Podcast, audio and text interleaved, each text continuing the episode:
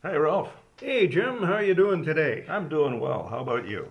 I'm doing pretty well. Um, although I've had a couple of instances this uh, past week where I saw some people that were not being being very kind to each other.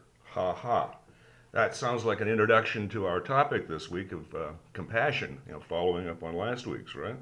Uh, yeah, and uh, you know that that might seem to be, uh, in as much as there are any kind of rules for compassion, uh, that might seem to be one of the first rules is to go out of your way to be kind to people. Uh huh.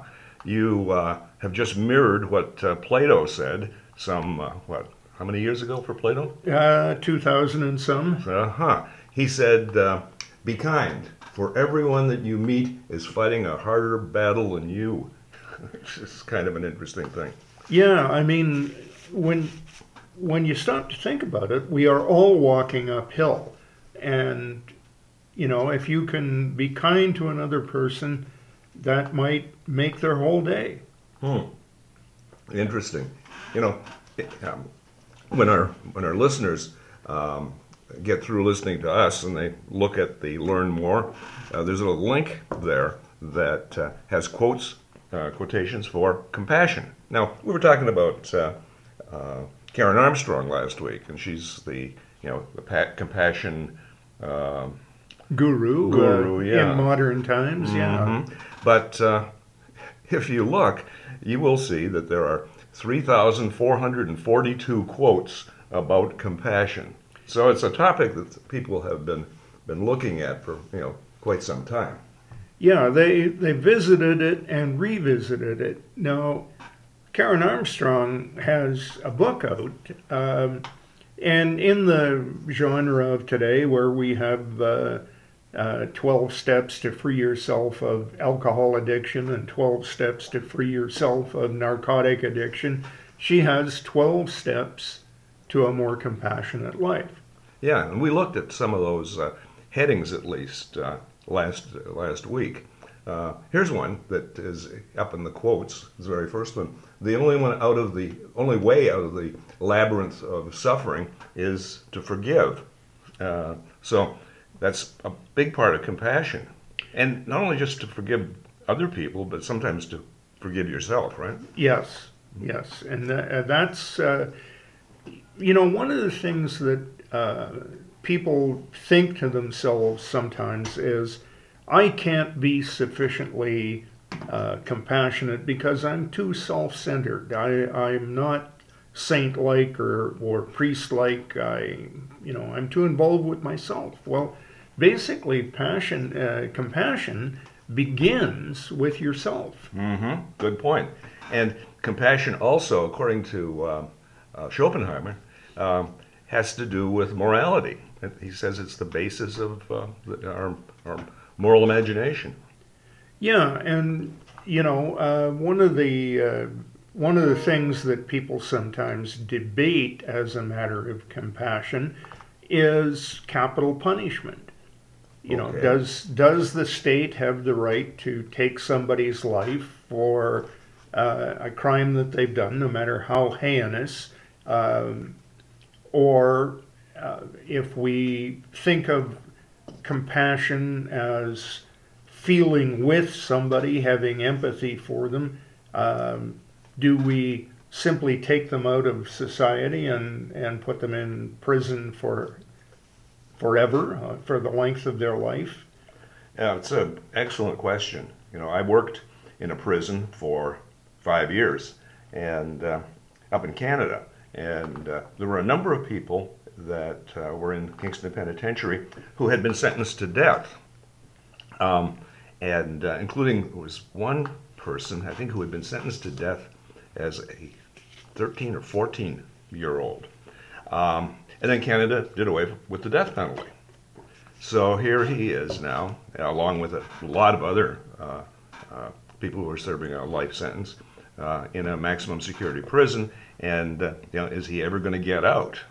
Well, I think he probably did get out. You know, he, I, I left before a lot of the people that I was working with left, but I did one study once, Ralph, that um, uh, looked at 100 um, murderers, uh, uh, sex criminals, and um, um, just ordinary thief type crime.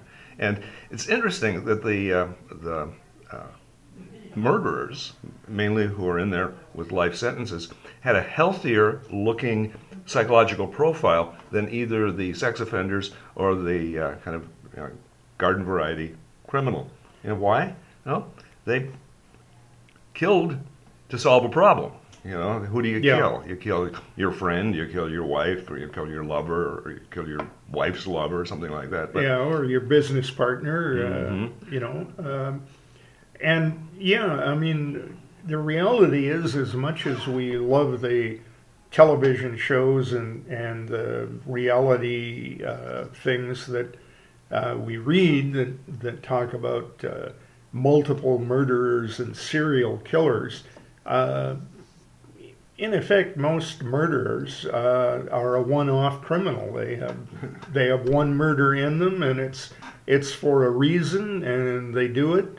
And most of the time, they get caught. And then, if you uh, probably if you turned around and let them go the next day, they would never commit another murder. Yeah, in fact, that is an argument that I heard uh, stated many times. You know, that uh, hey, you know, the the parole board could uh, just turn around and, and let you know the murderer out, and indeed, yeah, they probably we probably never see uh, that individual again.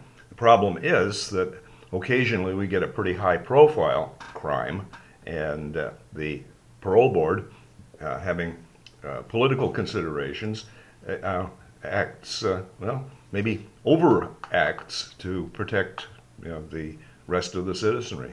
It kind of reminds me of some of the, stuff that's going on right now, Ralph. With, I mean, we're not going to get into COVID nineteen today, but I wonder sometimes if we're overreacting. Yeah, and um I guess my only think on that is that uh, there was a cartoon in in the paper um, a couple of days ago that uh, somebody was talking about the CDC, and another character in the cartoon said, "What is the CDC?" And uh, the answer was uh, the Center for Disease Confusion. And, you know, I mean, right now you say, well, follow the facts, follow the science, but it's pretty hard to suss out uh, what is, in fact, the fact. I totally agree. But like I said, we're not Yeah. going to go down that road today, okay, right? well, that, that's down our rabbit hole and back out again. Okay. So with um, uh, Armstrong and her 12 steps, step number one was learn about compassion. Okay, And if you take a look at the uh, 3,442 quotes, um, you'll get a pretty good handle on what other thinkers have said. have yeah. said. Uh, look at your own world. Uh, and that's kind of interesting. Look at your own world. You know, a lot of us have the, the idea that we have to look at something halfway around the world and fix it over there. But- yeah, uh, and a classic example, Jim, is uh, you and your wife starting the schools in Africa, which was um, a very useful and needed thing. Laudable, yes. But, at the same time, uh, we have our worlds here, and we can look at our spouses and our children and our friends and say, uh, maybe some of my uh, compassionate output should go to these people. Mm-hmm. Yeah, I mean, last week you said, um, uh, it really uh, convicted me. Talking about some of the work that you and Karen have done with uh, the homeless in uh, Mount Pleasant.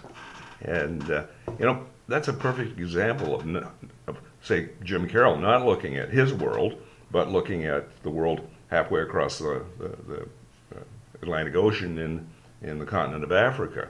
Uh, there's enough need, you know, right here. So, yeah, you, you can get, uh, I don't know, what we did in Africa uh, was interesting and, like I say, I think laudable. But uh, what you're doing here in Mount Pleasant is a good example of looking at your world, right? Yeah, Okay. Now, you know, there's there's another, uh, and and this is going to seem like a jump shift to a lot of our listeners, but here's an interesting thing: the average uh, compensation for a CEO in North America right now uh, is fifteen million dollars. 15 million? Million. Okay. Well, um, that's that's more than I made as a university professor. I can tell you that. Yeah. Now, here's here's the the thing about that. Um, if we go back to 1985 Mm-hmm. and we look at what the CEOs were paid in 1985, and then we look at what they're being paid today, Okay. that that rise in compensation. If we took somebody who was getting the minimum wage in 1985, today working for the minimum wage, theoretically they should be getting $44 an hour if they were compensated at the same Oh, rise okay. in salary as the CEO. as the CEOs. Uh huh. That probably doesn't happen. Probably doesn't happen. I mean, people are very aggrieved when they say, uh, "What? I have to pay these people fifteen dollars an hour to uh, serve hamburgers?" Mm-hmm. You know, and uh, we have to look at, I guess, saying, what does the compassionate part of our ideas suggest that we should be doing for uh, those amongst us who are maybe least able, maybe least ambitious, maybe undereducated. Uh, you know, these these things are are all part and parcel of what goes into uh, somebody working at minimum wage. Okay. Yeah. Good. Uh, good point. Now the third um, step is something that you mentioned just a few minutes ago, and that is compassion for yourself. So you know you said that compassion should start you know at home. At home, yeah. Uh, the uh, what we say in psychology is that the, the psychologist must survive. You know, the psychologist doesn't survive, you know, the, the clients don't survive. Yeah, and it, by that we mean when you're doing therapy with someone, if their um, their problem takes over the psychologist, and so I'm dealing with someone who has anxiety manifestations, and I become incredibly anxious. That doesn't work for either of us. Right, indeed. So the uh, fourth step is uh, something we talked about last week, and that's empathy, which I think we kind of concluded that empathy was um, uh, compassion or feeling with action. Right? Yeah. That you, with the empathetic response, we're actually doing something. Yeah. Okay. Uh, you know, if you look at somebody who's uh, living in a box under a bridge and you say, Oh, I feel with you, brother, but you don't do anything about it, your empathy goes nowhere. Right, right. Um, so the uh, uh, the response then is to ask oneself, well, what can I do for the bridge box people? Right? Yeah. Okay. Yeah. And, you know, the, the other thing, and, and this is where maybe I guess I'm seeing the interface with uh, psychology to take away so much uh, is if we took every homeless person in America, every guy living under a bridge in a box, and gave them a home, Mm-hmm. it would not do nearly as much good as we think. Um, tell me some more. Well, the reason for that is that many people are. There are people who are homeless just through a series of bad luck events. Mm-hmm. Right. But there are people who are homeless because they are unfortunately not really functional in society. Yeah. The the individual who has a serious uh, emotional problem, for example. Yeah. Yeah. And so you say, well, here, I can give you this apartment, and, uh, you know, And then the person says, well, yeah, but to afford the apartment, I have to have a job. No, no, no, I'm giving you the apartment. You know, it'll, you won't have to pay any rent, but I need to feed myself Okay. and I need to dress myself. And, you know, it's all right for me to be wearing three overcoats when I'm pushing a shopping cart around the streets, but if I'm living in a real house, I need some real clothes. Gotcha. Okay. And so on and so Uh, forth. and yeah. the snowball rolls uphill. So, you know, as much as you, you might say, well, I'm so compassionate, I'm going to give everybody in my town a free house Mm-hmm.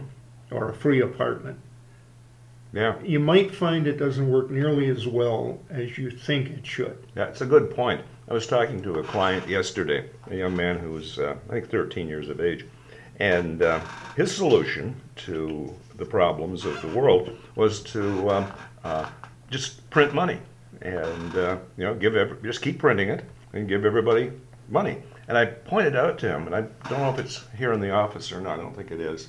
Um, that in my my currency collection, you know, I used to be a coin collector and a currency collector. I've got a get this, Rob, a ten trillion dollar bill. Okay. Ten trillion dollars, In what nation's currency? Zimbabwe's currency, Okay. and my my my um, uh, what conclusion here, uh, supposition is that you probably can't buy very much with that uh, uh, ten Yeah, yeah. a trillion Well, dollar bill. It's like Germany in 1938. Uh, people were literally taking wheelbarrows full of Deutschmarks to get a loaf of bread. Yeah, I have I have heard that. That makes quite a, an image. You know, I haven't haven't seen any of that, but there's the same. That's the same example of the instead of you know, a wheelbarrow full, you can carry your one bill that just Yeah. happens to be ten trillion dollars. Yeah, and the- with it, you may or may not be able to buy a loaf of bread. Yeah. So right. the, the problem of an endless money supply is that uh, bad money drives out good. So, uh, you know, you end up with such an inflation rate that you can't print the bills fast enough. Mm-hmm. Yeah. So what you're saying here is that uh, there aren't any real easy solutions. That you really have to go beyond the, you know, I'll, I'll fix the problem of homelessness in Mount Pleasant. By giving everybody a home, and then what do you what do you do for the subsequent cascade of problems? Right. Right. I, I get you there. Okay. So the the next of her steps after after empathy was mindfulness, and I think we just kind of stumbled into that because Yeah. with with mindfulness we've got to begin to uh, kind of forecast ahead just what the well, what the consequences of empathy could be, or what the consequences of non-compassion, you know, could be. Yeah, Yeah. yeah, Yeah. So it seems compassionate to do away with the death penalty, right? right. But is it compassionate to warehouse people for the rest of their life in a uh, maximum security prison in a in a a room that's about half the size of the office that we're in right now? Yeah, and part of the problem with that is that even if we look at uh, private for profit prisons, Mm-hmm. we're still looking at about $40,000 a year to house somebody in that kind of you'll be here for life um, sentence. Mm-hmm. Right. And so it, let's say that the person is 20 when they commit the crime that lands them in this situation, uh, and they're going to live to be 80. Okay, that's 60 years. 60 years at $40,000 a year. Yeah. It's 24,000, 24 something or other. Uh, I get, yeah, I get 20, 24 $2,400,000. Okay, so uh, I sometimes stumble on the zeros here. I'll- yeah. Yeah. Kind of like the Zimbabwe bill. it's a lot of zeros. hmm Well, I was um, working in the prison system in Canada in um, the 1960s. Right. Okay, and um, uh, some of my colleagues and I did uh, some calculations one day, and uh, we found that uh, for the same price as keeping someone at uh, um, uh, Kingston Penitentiary in a you know 12 by 12 cell and feeding them and and uh, not well and clothing them uh, not well. Um, that person could live, uh, be fed and clothed uh, in Toronto at uh, the Royal York Hotel, which at the time was one of the El Primo hotels in the country of Canada. Yeah. yeah.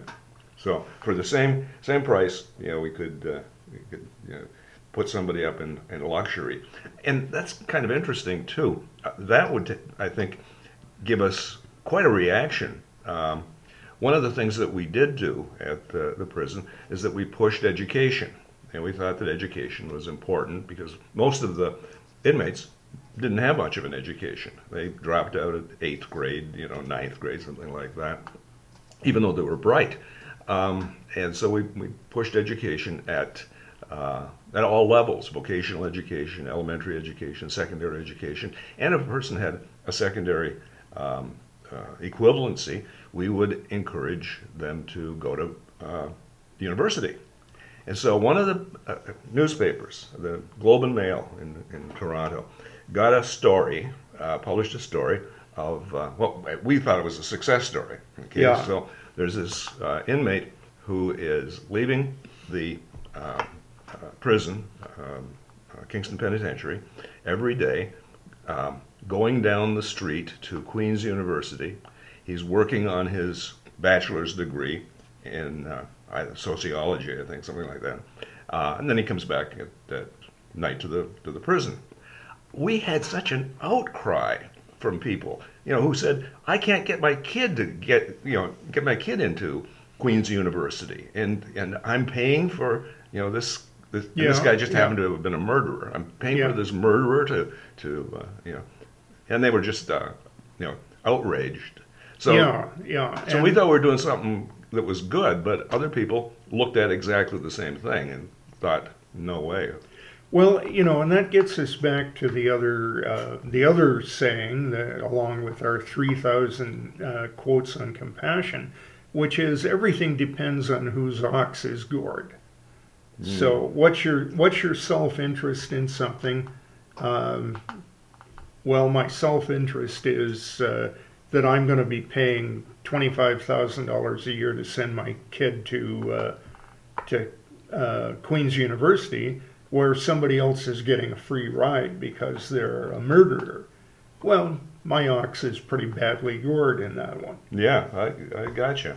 So this is the the the next one here after is action. You know, we've got to, but the action, whatever it is, has to be reasoned. And uh, I think if we had uh, done a better job, maybe we could have un- ungored the ox by saying that look, we're we're investing money in this individual, uh, and we're investing in a college education so that yeah. when this person does leave the uh, institution, and just about everybody who um, is sentenced to uh, a long sentence in a, in a prison, just about everybody does leave at some point. Very few people are going to be there for the rest of their life and die, you know, in, in prison. Yeah. So we say, okay, we've got a, uh, a person now who has a, a decent education. Uh, they've dealt with their substance abuse issues, their emotional issues. They're going to go out and they're going to work. And uh, hey, guess what? They're going to uh, make money and they're going to pay taxes. And those that tax money is going to go to well, somebody yeah. Else. And I I have a classic example of that. When I first started teaching, I was in a program in Canada uh, teaching what was called at that time adult upgrading this was a program that was designed for adults who had not completed high school. Okay. So some of them started as low as grade seven or eight, and they made progress through to high school equivalency. And what we found out looking at uh, the tax rolls was that if we could get somebody from below high school to 10th grade level their taxes would pay for nine other people. Aha. Okay. If we could get them to be a graduate and go on uh, to work as somebody who is a high school graduate, their taxes would pay for 15 other individuals. And if they go to university, their taxes would pay for 25 individuals. hmm So if you're going to sell a program like this, you've got to be wise enough to be able to sell it on the uh, the, the interests of the guy Yeah. with, guy with the ox, right? Right. So, you know, hey, yeah, we're spending money, but in the long run, we're making money back. Mm-hmm.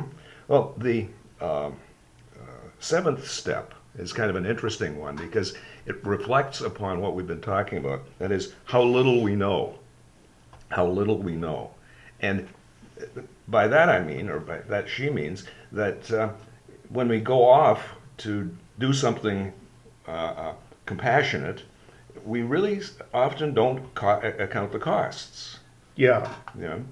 Yeah. And, uh, you know, some of the time this stuff comes with um, a fairly high set of unintended consequences. hmm Yeah, I'm thinking of say Don Quixote going out and uh, and uh, uh, ending up chasing windmills and you know. Yeah. Okay. Yeah. Um, the the the the next one that would be um, this, uh, the eighth step. How should we speak to one another? How should we speak to one another? Okay. And by that, you know, is there a certain language of compassion? I don't know. Uh, I think one of the things that uh, that often people confuse and confabulate is compassion with pity. Mm-hmm. And when I talk to to you, say you are a, a homeless person living under a bridge in a box, um, when I talk to you in compassionate terms, I have to be very clear to you that I'm not talking to you out of pity. Hmm. Okay. Because if I talk to you out of pity, you're going to resent me. Okay. Yeah. Yeah.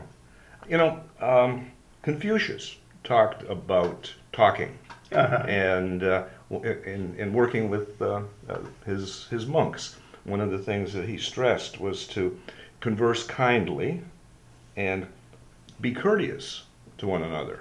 Yeah. you know and i can see that it could that my my discussion with the person in the box under the bridge could end up looking pretty harsh and judgmental right Yeah. Mm-hmm. Or it could end up looking really syrupy and, oh, I feel so sorry for you. And, you know, uh, and I've talked to three or four of the people who came through the homeless shelter and ended up getting themselves back on their feet, as we would say, and they're now um, succeeding in society as uh, as we usually measure that. And a couple of them have said to me, you know, I'm doing really well. I've got a nice apartment. I've got a car now. I'm back on my feet. I've got a decent job. But you know, I was happier when I was homeless. no kidding Yeah. huh uh, why i wonder Well, the uh, freedom Yeah, there's a certain freedom. I mean, the the old uh, song that goes, uh, "Freedom uh, just, means another no- word for nothing left to lose left to lose." Yeah, yeah and so when you're, you know, when you've got nothing left to lose, um, hey, I'm free. Hmm. Interesting. So, in our uh, society, we equate stuff with happiness, but you and I have looked at that one before too. And, Yeah, uh, and you know the the saying that he who dies with the most toys wins is really uh, tremendously false. yeah, he who dies with the most toys is dead. Yeah. Yeah. Got you. Okay, so the um, the, the, the next step in her 12 step program is concern for everybody. Concern for everybody. Now, you know, I don't, I guess, have a lot of compassion for these CEOs that are making $15 million a year, right? Yeah. The, the, um, uh, the guys who are running Amazon or, or Microsoft or, or whoever. But, you know, maybe they're worth the 15 billion and maybe by the kinds of work that they have done, they are actually, I'm going to use the word supporting, but I don't if that's the right word, a pretty big workforce around, yeah. you know, internationally. And uh, so, but, you know, we don't think of, uh, of you know, hey, you know, poor old Jeff Bezos. No, he just, Yeah. just doesn't want to. And yet, you know, I wonder what the circumstances of his life, you know, might be that, that we just plain don't know about. Yeah, and again, uh, you know, everybody's walking uphill. Mhm. There's nobody who gets a free ride in this life. Mm-hmm. Okay. So the the the next one, uh, the the tenth step, is knowledge, and hopefully we've been able to uh, uh, dispense ignorance. No, it's dispel ignorance. yeah, but I think we often uh, dispense some of that problem. But to to shed a light on this. Uh, This idea of, of compassion. Recognition is the next step, and that's the the eleventh step. Um, you know, just recognizing, I suppose, when we're not compassionate, and recognizing when we can be Yeah, compassionate.